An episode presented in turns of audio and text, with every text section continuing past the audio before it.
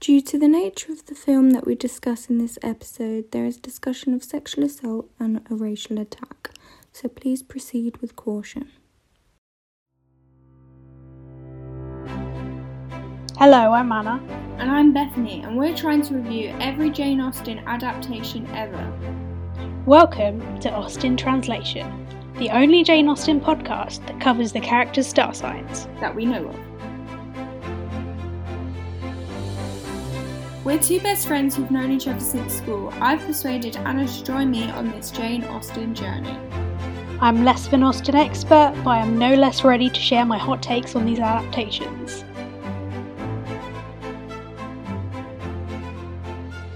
This week we watched Ruby in Paradise, which the Wikipedia page says is a homage. Is it homage? Homage? Homage.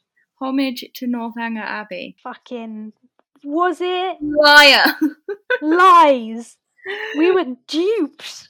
oh, We were conned! not only was it not a homage, it was boring as fuck. Ah, what a snooze. What absolute fucking snooze. Snooze fest. Honestly, we were like checking, both of us were checking the like progress bar. Yeah. be like, how long has this got left? Because it feels like it took away years of my life watching that film. You could feel yourself aging. You could oh, just, oh my god.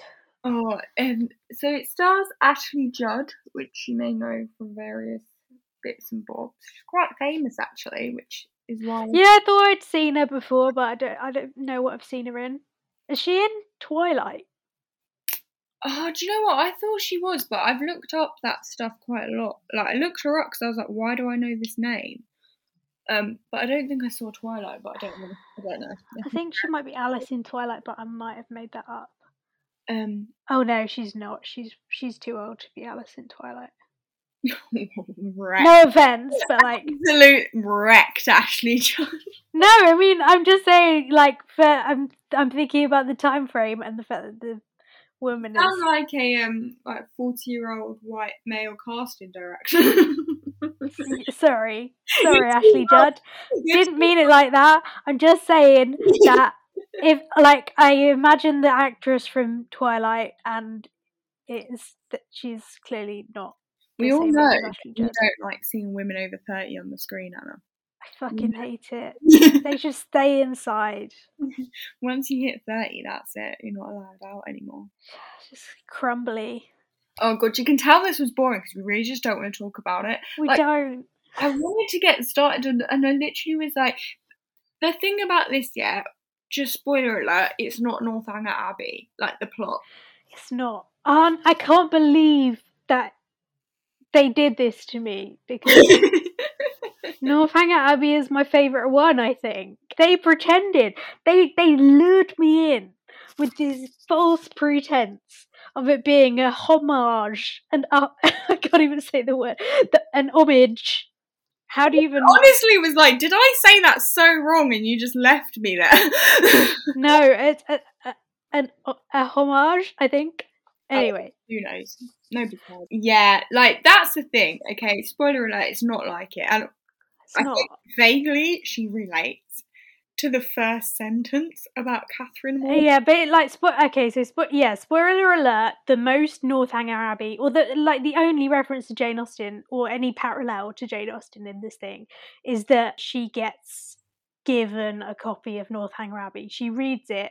Uh, she talk like the thing about Catherine Morland not being likely to be a heroine or something, and she's like, "Oh yeah, that's like me," except that she's nothing like Catherine Morland. She just yeah, like completely different struggles. Like I completely different character, just like every she's the exact opposite of Catherine Morland. yeah, like the only thing they have in common is they are like women in sexist environments, maybe. That's yeah, and that's a stretch. Yeah, like that's a very like stretched. It's a reach. It was very hard. Like I was really trying to look for like I was like, oh, maybe this character is this person. Yeah. and like I honestly none of it held up. It And it starts with her just like driving down this road. She's got no context at this point. no, there's like we- weird rock music playing, mm-hmm. like soft rock, Also, And- the aesthetics are very 80s, and it came out in 93, I think. The year my brother was born. Yeah. So I really was like, I didn't expect it to be so 80s, but it is set in like a slightly like small town vibe. Yeah, it's very, very 80s vibes. And so it's, yeah, she's driving down a freeway. Mm-hmm. It goes from day to night. There's about like several minutes of just this. Like her, lots of like profile shots of her driving, the rock music playing, shots of the freeway. It's like, yeah, okay, we've Yeah, established this It now. goes on for a while. We do see a man running after her. Oh, yeah, I don't, I wasn't quite sure what that, he had like, he was throwing a shoe. Yeah, he. Th- I think he threw a shoe after her, so she's obviously just got in this car, driven away, and she. I never really made the connection with the man throwing the shoe that it was going to be after her, but yeah, that makes sense now. And then the title comes up as she's entering Florida, and the font that they have chosen is so incredibly hard to read, apart from anything aesthetic. it's like very 80s, but yeah, like it is also because it's like um, I don't know the the graphic design term for it, but joined up writing. so like Cursive. Cursive, that's the word. Um, Yeah. Well, that's not the graphic design word. That was just the normal word. It's just- yeah. God, this is how boring this film was. We're just analysing the font. It was yeah, it was so bad. So then she's just in a bed. She's lying down on a bed in this place, and you can hear uh, a woman singing Hindi song. She looks out the window. She sees this woman, this Indian woman or South South Asian woman. Yeah, I mean, we do see this woman like once again, but the majority of the things that happen don't even lead anywhere. But this is one of the only things that feels like a narrative anchor for me. Like I'm not saying it was good, but at least it was a thing where you saw you you saw it at the beginning, and then you were like, "There, I have a measurable thing where this is." Ha- like we've come back round and I when i saw it i was like oh thank god we're near the end yeah, we see we see the South Asian lady singing and carrying the laundry as she takes it to a South Asian family and drops it off. ruby who's the main character she's counting some money there's I've just written weird soft rock piano there's just a lot of that Well, there's a like- lot of like random piano notes as well. Yeah, and like just bits where it's like ting ting ting, like just yeah. Sometimes I'm just like, what is this weird noise? that- And then I realize it's part of the music. Anyway, there's kind of like a montage of her going around various places trying to get a job, and there's just like you can't actually hear her. It's just various people shaking their heads at her and her being like, "Ah, can't get a job. Oh god, yeah. Then she she walks into this shop and she basically she demands a job because she's like, look, I can do sales, I can do retail, and I work really cheap. So we find out her name. Her name's Ruby Lee Gissing. She gets this job because she works real cheap. And she's chatting to another girl who works at the shop, black girl, and Rochelle is her name. We find out later. She is explaining wh- like why she's there, and she's like, "Yeah, I'm from Tennessee. My mum's dead. Just a few things about me. I'm from Tennessee. My mum's dead. Yeah, well, like the girl's like talking about her aspirations, Rochelle or something. Yeah, And then she's just like, I got out of Manning, Tennessee, is where she's from. She was like, I got out of Manning without being pregnant or getting beat up, which is an accomplishment. Like it just starts off bleak. yeah. She it's she's like, I just thought there was more to life than being Her mum died, and then like her uncle, I think, was looking after her, and she was just kind of being told what to do and made to work, and it just you got the impression it was not a nice environment that she was in, and it was the men's fault. Yeah, there's just a thing throughout where she doesn't like men, has had bad experiences with men.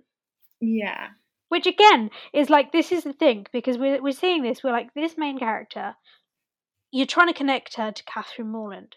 Catherine Morland is like the most naive, gentle fantasy Pisces vibes. She has a nice family. People aren't horrible to her or anything, and she's very. She kind of comes from a quite a sheltered place, and then she goes to Bath. But this woman is nothing like Catherine Morland. She's like world weary. And um, we see the boss's son. All I wrote here is the boss's son is an arse. I wrote the boss's son is a bit of a boy. hey! See, I was like, yeah, I've picked it up now. But yeah, oh, also Rochelle says to her, "Stay away from the boss's son. He's a bit of a boy." She doesn't say that, but she's like, "Oh, he's a he's a bit of a player." So you sort of hear about him. I think maybe you see a shot of him. Yeah, well, you see him shouting at his mum, like he's having an argument with his like talking shit in the office and just being a dick. And then as he walks out, he like looks her up and down and like, Oh yeah, and he's like, "Hey," Like, classic '80s floppy head, the very '80s vibe. Even though this is '93, of he is in real estate and he's making all these deals. This is what he's arguing with his mum about. It's like, "Uh, you and your deals, making deals all the time. yeah, he wants to invest in some stocks, I think, and she's just like, no. And it's just like that, like um new money '80s boom thing. So her and Rochelle go to the beach uh, in the evening, and I've just written she puts her hand in the ocean and then tastes it. Roll. I didn't even write this bit down because I was watching it and I was like, I'll write it down when we get to the like peak, like the point that, like, you know, when you're watching something and you're like, right, this is the plot point. Yeah. It, it didn't come. No, because there are no plot points in this. Mm. It's yeah, they go to the beach, they're talking about just life, the universe and everything. She puts her hand in the ocean, she she licks it, and then it reminds me of this TikTok guy I sometimes watch where he goes to the beach and pretends to lick various rocks and things. But he then saves these uh, shrimps by taking parasites out of their gills and then releasing them back into the ocean. But anyway, he always likes to lick things from the ocean they shouldn't. That's what it reminded me of. Yeah, and then they just say a lot of times throughout this film, they say like nonsensical sentence. Yeah, and they're just trying to be fake deep. Like nobody talks like this. Before that though, Rochelle just casually mentions that her boyfriend nearly got killed by a bunch of racists that they bumped mm-hmm. into. And then that's just that's never referred to again. But anyway, so mm-hmm. so there are racists there. There are racists everywhere. I wish we knew more about Rochelle and her boyfriend because they seem like some of the only interesting characters in this whole thing. We don't even see the boyfriend ever. Tomorrow Geo and count in 201. And I've just written, what do these words mean? Nobody talks like this. And this is like an example. It's like they're saying these sentences that are supposed to sound really deep, but they're fake deep. And it's like very offhand. We're supposed to know what that means. No one knows what that means. yeah, I feel like we missed out. I don't know if we missed out the bit or whether it's now where the boss. Where they're like behind a screen. She's in the shop early, but she's not been seen. They're arguing, they're having a big shouting match. It's so, it's shocking acting. It's like, you know, you see those kind of like acting reels from the 80s where there's like actors who are just acting out like various scenes. That was like a bunch of memes a while ago but it's like it's like two actors have an argument and they're shouting at each other and it's like a classic yeah, it's uh, it's just ridiculous. and he so it's like oh you and your deals and and you know you don't get, understand me and there's no future in retail and they're just shouting at each other and and the, even the like body language and everything it's just like so classic i've just written the boss has got a giant chain on it's like a, Oh, yeah. comically oversized necklace that is like over the top of her jumper roll neck, roll neck, jump roll neck jumper lines the roll neck. So yeah, the son walks out, and then is it Mrs. Chambers? I can't remember the woman's name. Like she Oh, says her remember. first name later on, um yeah it's it's mildred but we don't call her Mildred at this point. I can't remember. But she's just like, I'm going away for a week, and don't date my son. And then in this shop, the shop that she's working in, it's like a sports holiday supplies store. I kind of think it's like a touristy beach shop. You know those ones Yeah. where you get to you can buy like everything from like towels to like weird little ornaments. Yeah, there's and they just keep doing these shots of these weird little figurines Yeah, it's for no reason. They never really become they do these things where you think like in a normal film it would mean something if they're doing a shot like that. but none of it means anything. none of it means anything. You think, oh, this might be relevant later on. No, it's not. Also, they do these things where you literally have like standalone scenes. So you like, had that scene with Rochelle on the beach, and then she's back at work, and then she's back at her house. And it's like these aren't leading, these scenes don't lead into each other. You just have to work out that it's changed. I mean, that does happen in other movies. Yeah, it does, but it does it like none of them lead together. Do you know what I mean? Yeah, there isn't so much of a storyline that you're like, oh, I'm interested in what's going to happen next here because it's really not. None of it means anything. Yeah, like honestly, like whenever there's conversations between the characters, it was literally just like buzzing in my ear. Like I just couldn't even process any of the words they were saying because none of it meant anything. Yeah, because like literally after, so Mildred says, "I'm going away from a, for a week. It, he's going to be in charge. He's going to be there to open up the shop and everything." She has this rule not to date her son, and then like Ruby nods, and then So you know immediately that Ruby is going to date the son. yeah, and then we're at um Ruby's house, and she's meeting her neighbor. Yeah, yeah, the really weird neighbor. She's like seems to be in high school, and she starts talking about how she's got the summer off, and she gro- she's grown so much over the summer. She's always talking about how she's grown, and I'm like, I don't know if you're literally talking about your height or whether you're talking about Yes. your personal growth or Um, what. the whole thing is just like it's like they're trying to do a coming of age film. But you don't care about any of the characters. This girl, like when you're watching her, I don't know if this is on purpose or not, but she seems like unhinged isn't the right word. But Well, yeah, it's it's this thing where like none of these are, like you can just tell that all of this is is totally being put on. and like Ruby's just kind of staring at her. She does a lot of just staring. They haven't embodied the characters at all. Yeah, well, because that's what it is. Like this, this girl's like, "Oh my god, I've grown so much," but in the way that it kind of comes across a bit manic.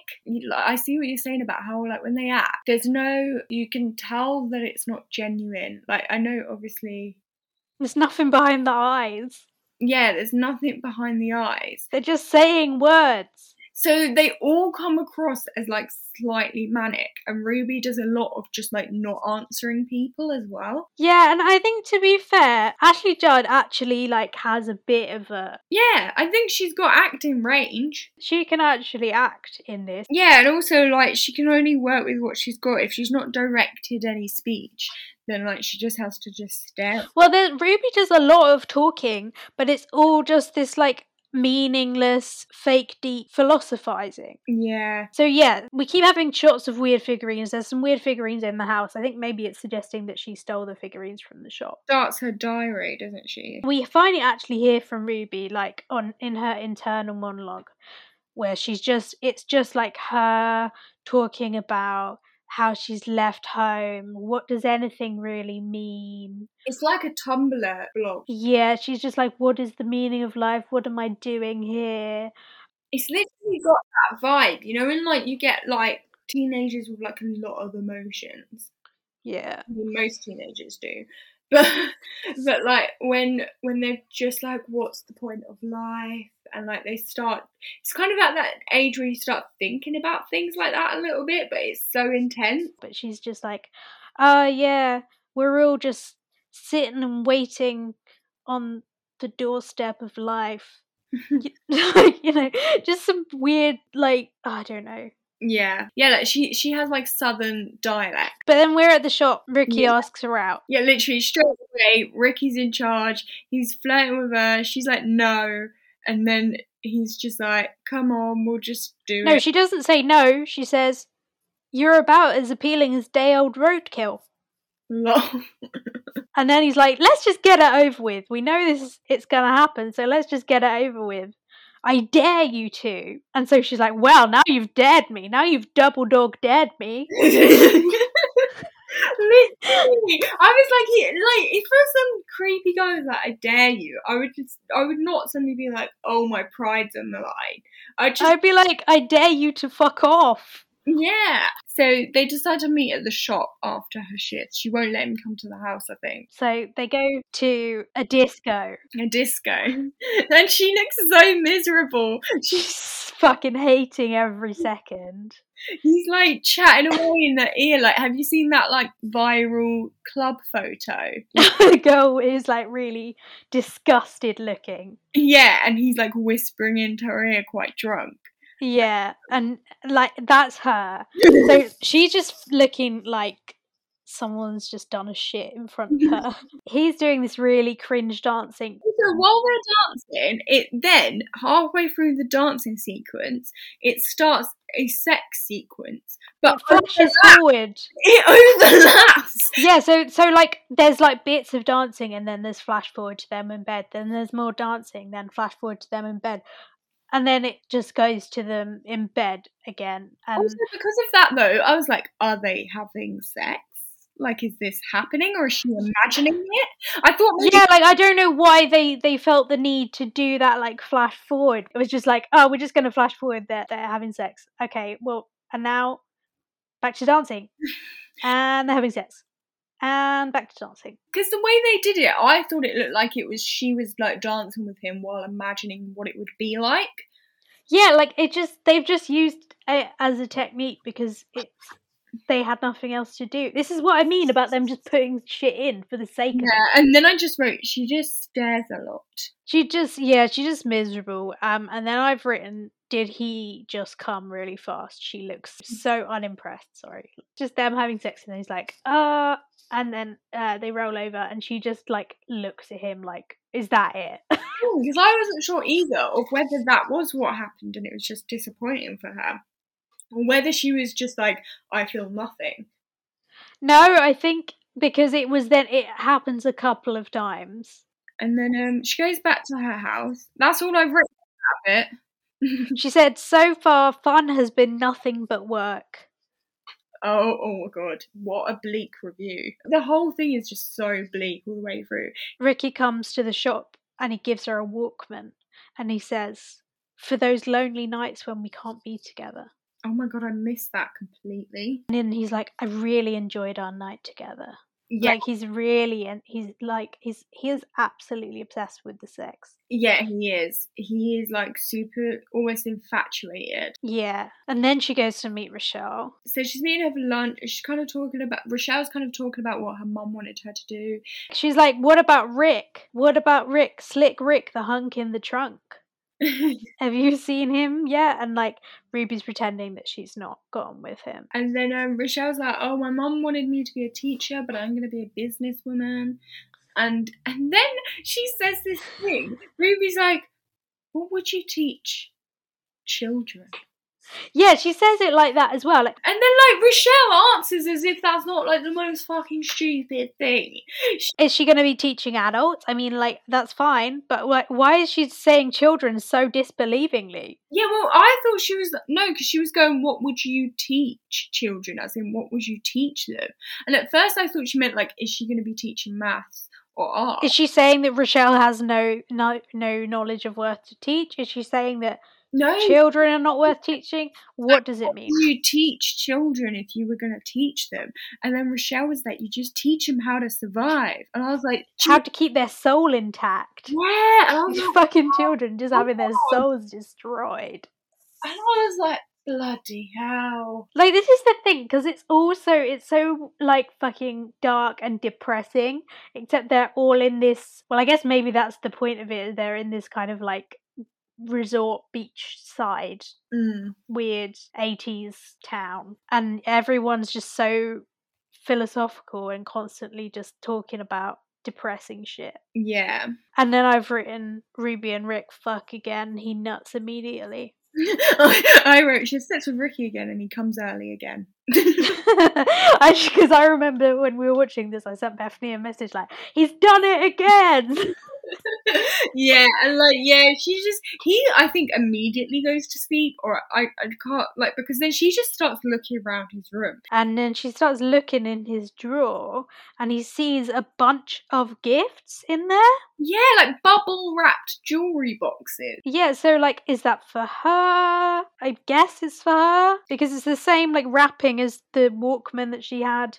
But then I'm like, would you buy multiple gifts and then just save them up? That Yeah, well, I think that's something that Rick would do. Yeah, maybe. Yeah. Just Oh yeah, see, because I missed the Walkman scene, I was like, "What? What is this?" I was like, "This is just some weird. Why has he just got all these gifts?" But yeah, I think that's like implying that he just has a stack of gifts ready to give the women that he fucks to make them feel. well, yeah, and is it? But is it like the women or is it her? Like, has he bought her multiple gifts?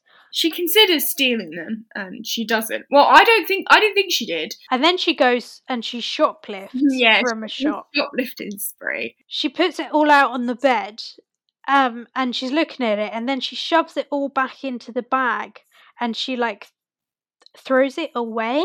She gives it to it one of those charity drawers that you get in car parks. Like you get Yeah. And she's like, call it an experiment. Why should I live right?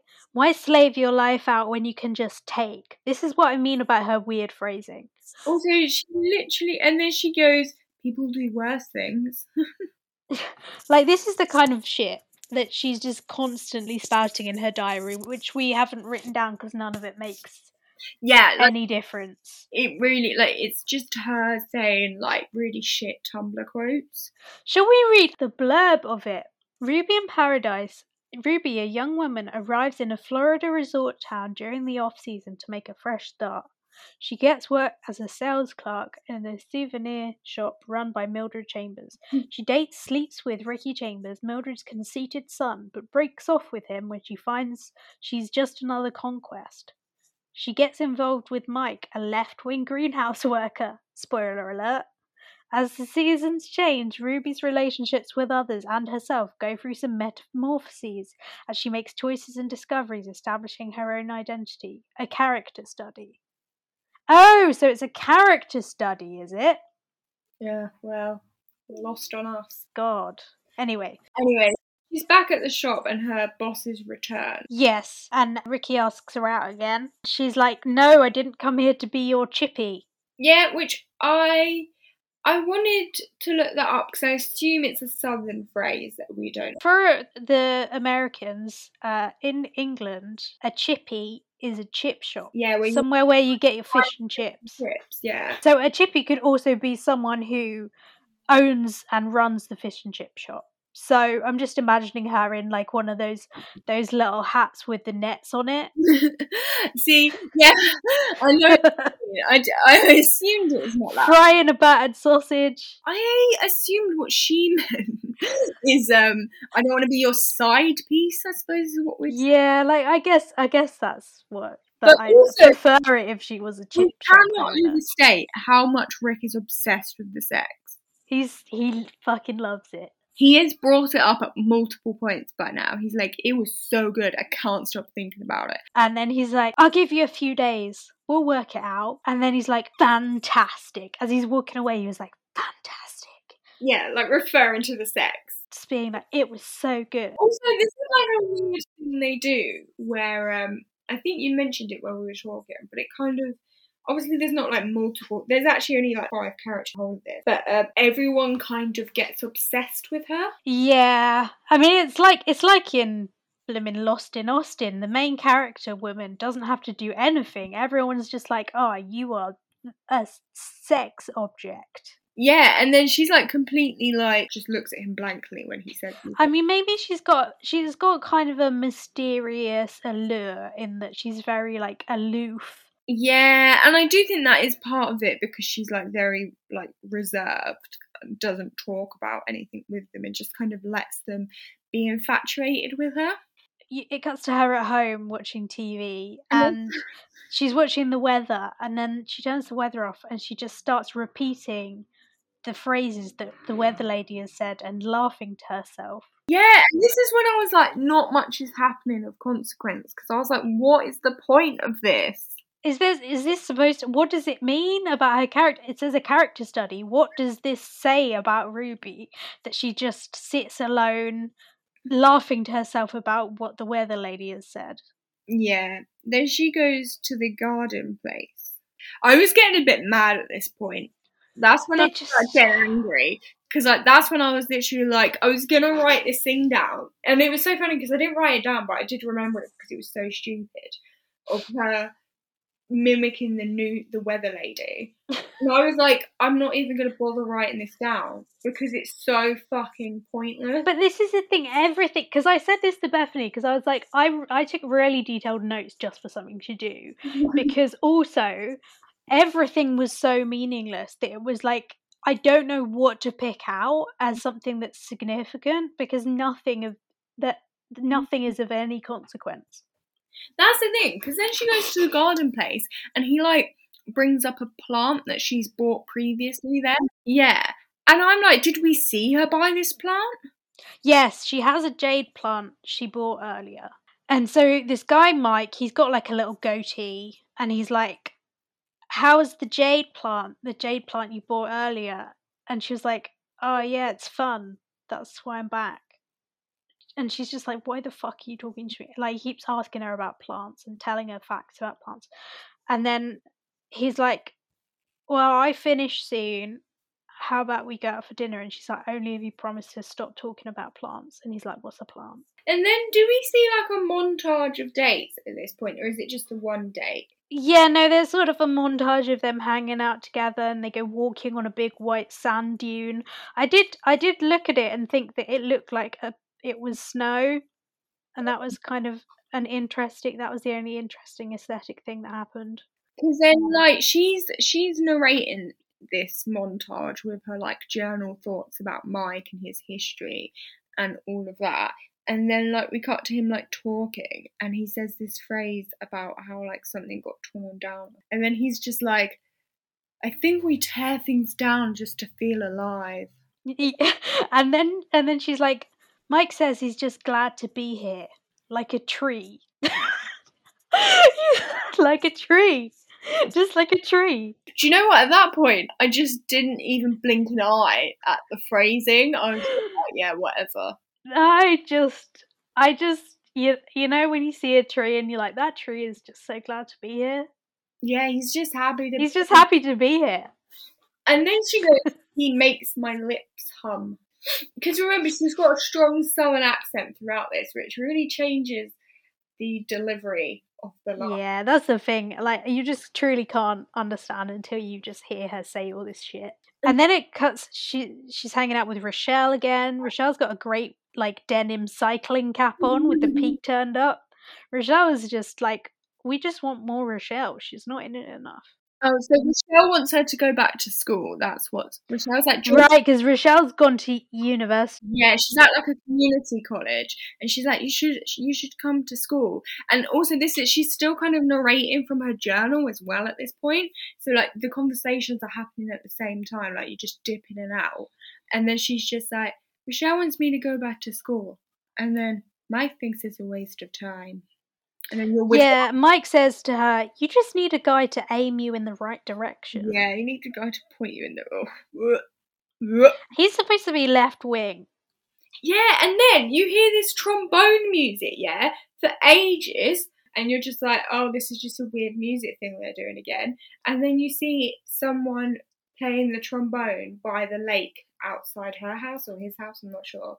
And um and then the guy comes back and it's Mike and he's just gone to go play trombone. Oh, I know, oh god. Yeah, I really want to punch Mike at this point. And then he's got like loads of books and she's like, I've never seen so many books in my life. And he's like, I think of it like an addiction. Oh my God. I'm actually like in agony having to relive this. Honestly, it's just, it's so boring even recounting it. I just don't know if people are going to be. I'm really sorry if, if, like, if you've gotten this far, like, We promised to review every single Austen adaptation. Now, this one's lied to us, but it literally says on the Wikipedia that it's a homage, so you know. we did it so you don't have to. Yeah, and then um, he's been like, "Oh, you can borrow any book," and then she just pulls out Northanger Abbey. And then we're like, oh my god, it's finally happening. Oh my god.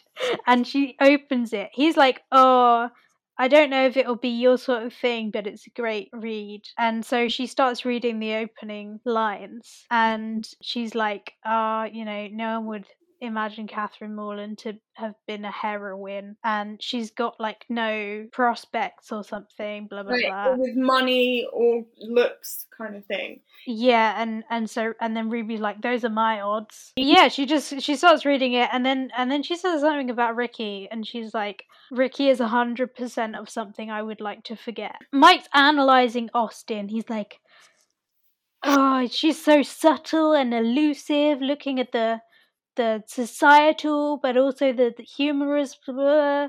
and then they go to a movie that she wants to Mhm. watch and they're sitting in the movie and he's just like and then he literally walks out Well, no, like she's clearly enjoying the film, yeah. Like she's engrossed in the yeah and he's just like looking at her in disbelief and looking around him in disbelief and like, oh my god, how are you people buying this shit kind of thing?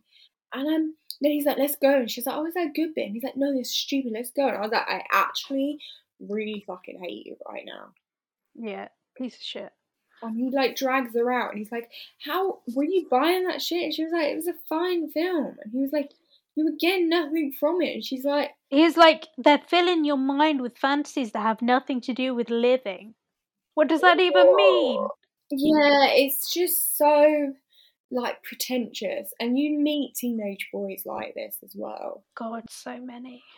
And I'm just like, oh Jesus, Jesus Christ, and she's she kind of like she doesn't she kind of just lets him talk shit, but then she's like, let people have their fun. yeah she's she's just like i'm gonna let this go but you're wrong.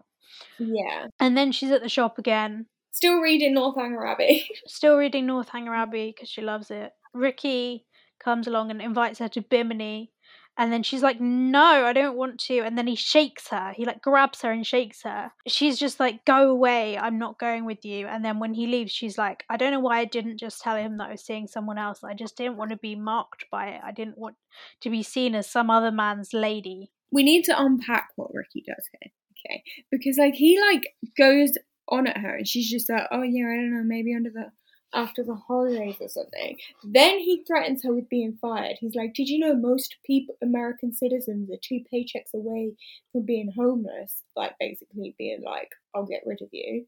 And then he kind of grabs hold of her and she's like, you're hurting me. And then he screams in her face. He's an absolute psycho. Yeah, like he is obsessed with her. And she's just kind of brushing. Yeah, she was like, I don't know, maybe after the holidays. And then, yeah, she says that bit about how she doesn't want to be like marked as my girlfriend, I suppose. Here's the thing. This could have had so much like potential for f- feminist analysis, for actual meaningful questioning of shit, and instead they just It's almost the thing is though. Okay, so a lot of the di- the dialogue is absolutely pointless, yeah. But I think what they're I can see what they're trying to do. Like this this character study of this woman, this working class southern woman who's who's living under the patriarchy and having to kind of deal with all the shit from men. and you don't even really find out what happened to her beforehand. Yeah, so you're you're kind of like I see what they're trying to do. It's so surface level though. They're just like if we just put a few open-ended questions in there, then everyone will just like fill in the blanks for us. But it's like, well, yeah, but you just you haven't. And then she um she goes home and her neighbour is having a volatile row with her boyfriend in in the house that the neighbour The next door, yeah.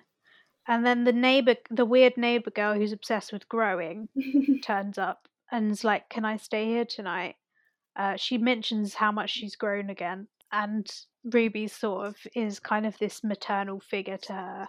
yeah, because she's watched this row through the window, and part of me is like, is she looking like sad for the neighbour? But I can't tell. Because she just. I think she's just like, oh, it's happening again. It seems like she's kind of come from that kind of environment of Yeah, or also it's almost like all women are in this environment kind of thing. yeah, like she can't get out. But yeah, it's also Christmas around this time. Yes. So then they it cuts to her and Mike in bed, and Mike puts on this mm. Christian inspirational speaker to basically it's like I don't know if he's making fun of it, but he was he basically wants to like discuss philosophy and religion. Oh god, I hate him so much. He's so insufferable. He, he says some stupid shit, so does she. She quotes Emily Dickinson. yeah, like literally, they have like this kind of stupid, meaningless discussion, but she does quote Emily Dickinson. She does. There's this vague feminist theme that actually doesn't really say anything. Yeah, like it could have been good. Could have been. Then she's at a trade show with Mildred to like buy stock for the shop. Yeah, she she finds some trays, some gross trays say with like sunsets on them. And she's like, "Oh, I wish I could have a set of these." And then Mildred's like, "Right, we're gonna buy those." her and Mildred are eating outside on like this decking area outside the trade show. And first of all, Mildred is eyeing up some man, and I think it's implied that morning when Mildred burst in that she went and had sex with this man. And all Really? I didn't Yeah. even. yeah, so like her and this like man similar age to Mildred are making eye contact a lot.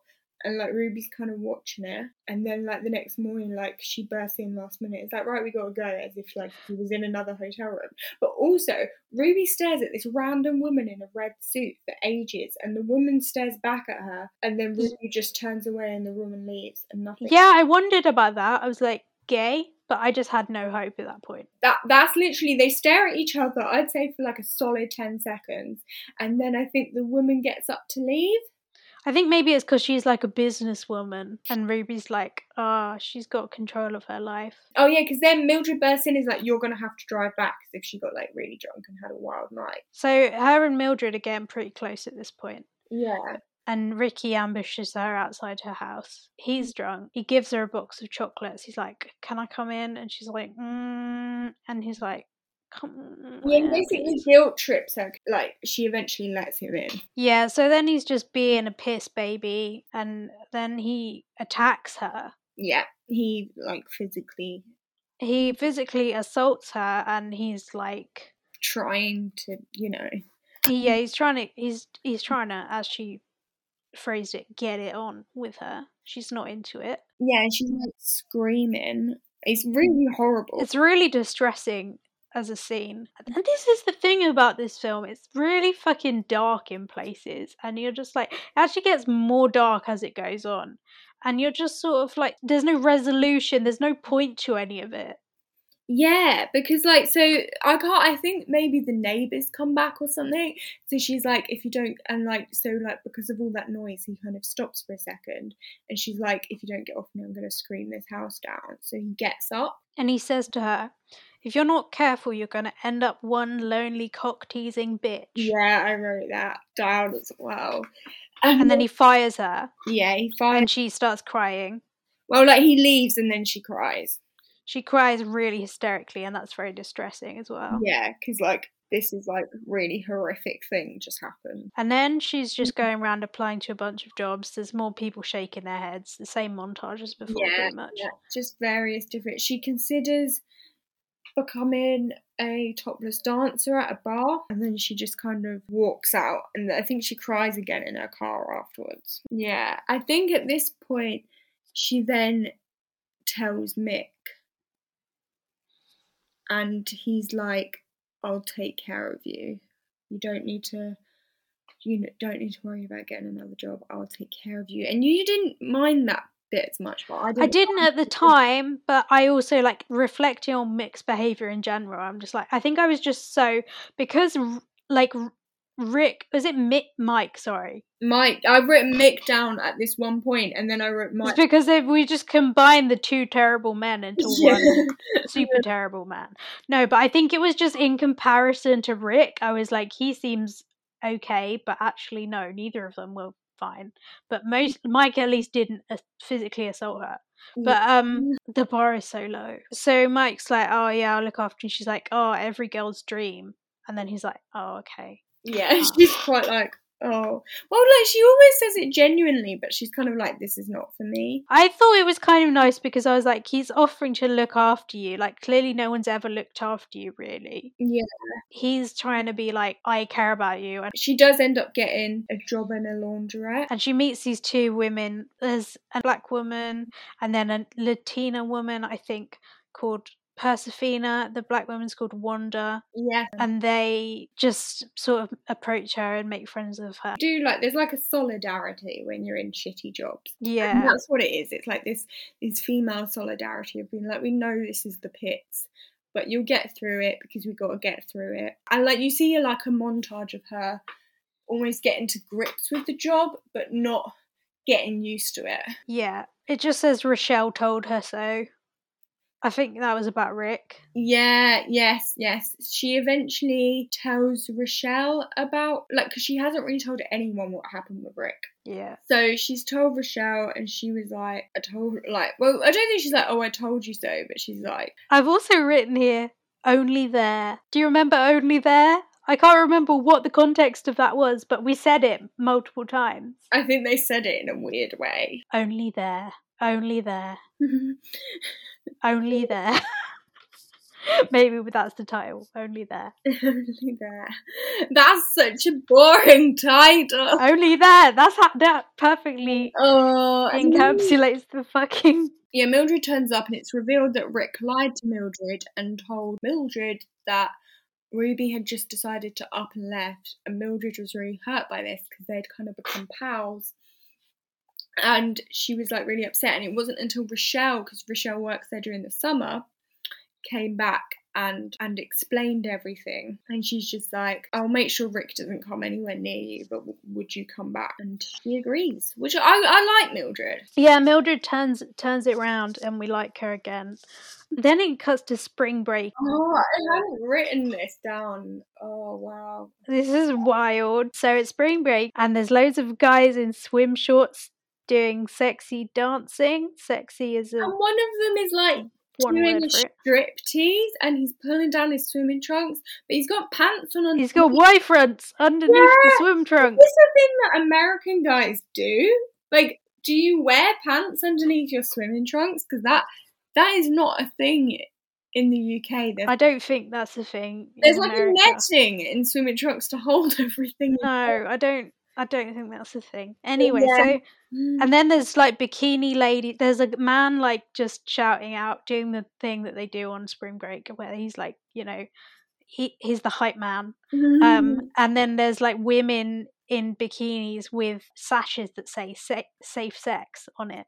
oh god, yeah. Because it's safe sex week. But also, you kind of see that Ruby's like enjoying life again. Yeah, so her and Michelle having fun in the crowd, watching the men Mm-hmm. take their swim shorts off. the shop's super busy, and she's like, I think she came back as assistant manager as well. Yeah, and she's doing really well at the job. And then it, she's talking to Mike, and he's being a massive snob about her job. And he's like, "You had other options."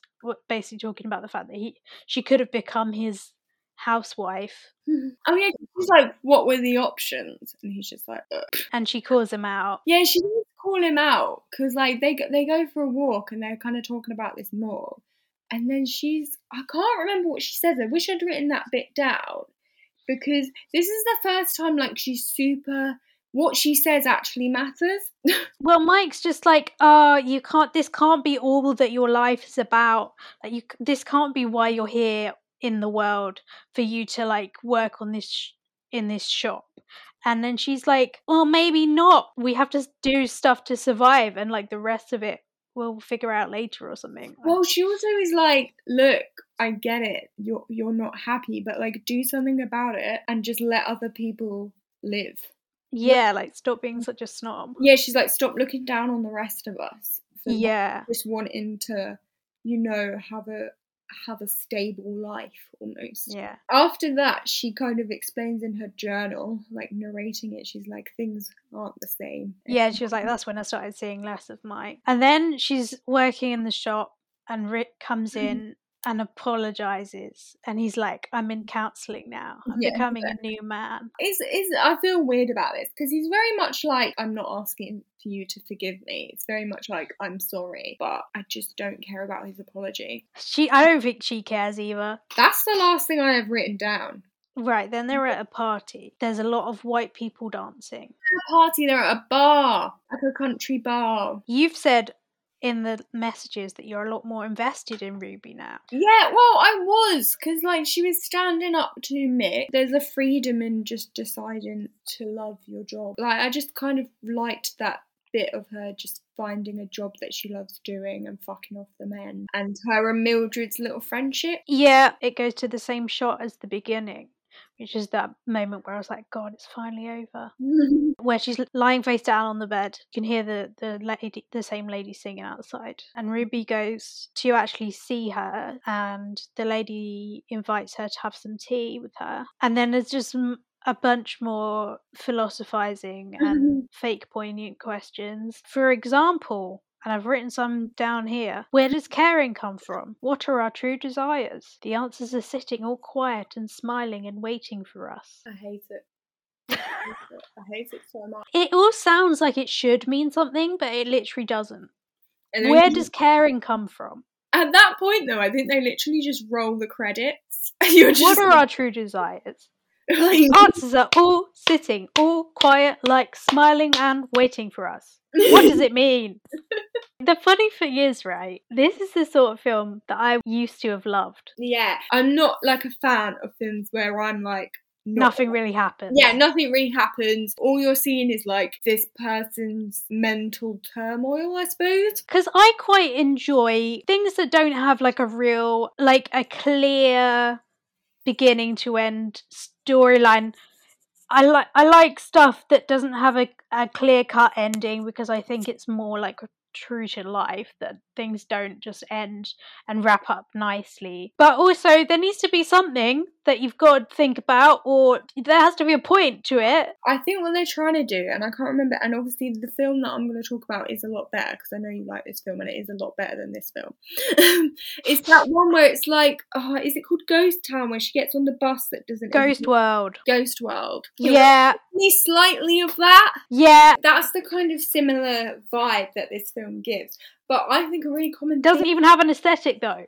a really common thing with those films though is that the main character is normally, and the reason why I don't like them is the main character is normally incredibly self-absorbed and Yeah. and is like actually quite toxic. That doesn't actually happen in this. Like Ruby doesn't really have enough personality for She that. doesn't have anything. At the end, she goes to the shop and it's totally empty, and they zoom in on the ugly trays that she had picked mm-hmm. out, and that's the end. the end. And we I watched What the an ending! credits because I was like, what is this? Um, And I've just written, "What a waste of life." it really was. It drained me of all energy, and I I I felt like I'd aged ten years. Why is Lady Catherine de Bourgh like that? Don't you know it's because she's a Virgo? Why is Mr. Darcy a twat, my friend? Can't you see it's because he's a Capricorn? Astrology corner. Yeah, I'm interested in this because you would have pulled some stuff out your ass for this because bloody hell, they were flat. They were flat characters. But that kind of made it easier for me, to be honest, because they were so one-dimensional that I could just be like, "Oh yeah, you're a stereotypical something or other." Okay, so yeah, Ruby. Scorpio. Okay. very secretive, suspicious of people, very deep and intense, but like in a way where she's she's just got that Scorpio vibe where it's, she's like intense for the sake of being intense. Yeah, yeah, I see that. Mike's. Mike's an Aquarius, Oh god, I'm so mad. but you know it's true. He's the worst though. He's the worst. yeah, he's he's the, he's the, the worst Aquarius.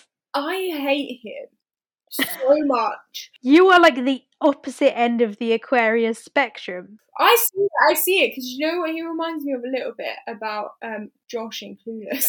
Did you do Rick? I don't know. Uh, Rick is a Cancer, emotionally manipulative fuck boy. yeah. Any more n- needing said? No. Mildred. Capricorn. Love Mildred. Mildred is Love my her. favourite. She's great. She knows her son is a piece of shit. She's straight talking, but then she's got a soft centre. Yeah, yeah. She's she's compassionate and she does take Ruby under her wing. Did you do Rochelle? Rochelle's a Virgo. Obviously, yeah, she is. She told her so. Yeah, she's a Virgo. There's no one else is there unless you did. That's all I've got. Uh, wait, wait, wait, wait. Weird neighbour who made her the pie, who's obsessed with grey. Pisces. yes. She's so weird. We're not going to forget to rate it. Oh, Because we do Zero. to come back to this. You need to do the song, first of all. this is a song that we play when we remember to read the adaptation. No, no, This is a song that we play when we remember to do the thing. no, no, no. Da-da. Um, I feel so bad for some reason, even though Ashley Judd is not going to ever listen to this. Uh, but yeah, you might be. Is it? Are you actually going zero? Are you going to do it? I'm going to give it a one. What's What's it got for the one? It was vaguely diverse. Yes, it was. They weren't horribly offensive. There wasn't anything that I was like, oh, this is really off colour. Yeah, they do talk about Indigenous Americans at one point. so- Yeah, that's true. There was that. But overall, I mean, they had the thing with the South Asian lady, and there was like appreciation of her, uh, like a cross cultural exchange. Yeah, There was multiple black characters with actual personalities and purposes there, and also Latina characters. So yeah, yeah, yeah. one. Yeah, it had it did have I um think it's a two. Just because I quite liked in the latter half of the film her portrayal of like during the laundrette bit and her really enjoying her sales job and really being good at it, that kind of like portrayal of working class joy almost, because you don't really get that. But she was like happy with her life. Like she was content at the end. Yeah, I think there was like there was there was opportunities for them to make it to to do something with it, and they just didn't. I saw what they were trying to do, and I think that was the two because I was like, I saw, I saw your point. Yeah, I think it's a two because I saw what they were trying to do, and I liked the concept. I'll give it a one point five just Yeah, you don't fact. have to move because I understand it was complete shit. We're literally- Yeah, no, I know, I know, but I I, I have to acknowledge that as well. And uh, out of 10, 1.5 is still very low. yeah, but yeah, I just quite liked the contentment that she found at the end, without having to, you know, I just I I if I have to watch a film and I'm constantly checking how long is left. Yeah, we both checked at the same point as well because you were like, "How is there half an hour left?" And I was like, "Oh my god, I've literally just done it." So, I'm kind of a completionist and I like to see things through, but I think if if given the opportunity, I would have turned it off. if I had to watch that on my own, not for this podcast, I would not have made it to, to the end. No I would way, have got about no way. fifteen minutes in, I think, Yeah. And then um, I don't know if I would have got that far. I I kind of I've watched a lot of films like I know. that aesthetic, so I would have given. You have a very high threshold for like yeah, shit. I do. I have a very high threshold for shit. So if I turn off a film, It's bad. you Bad time. bad.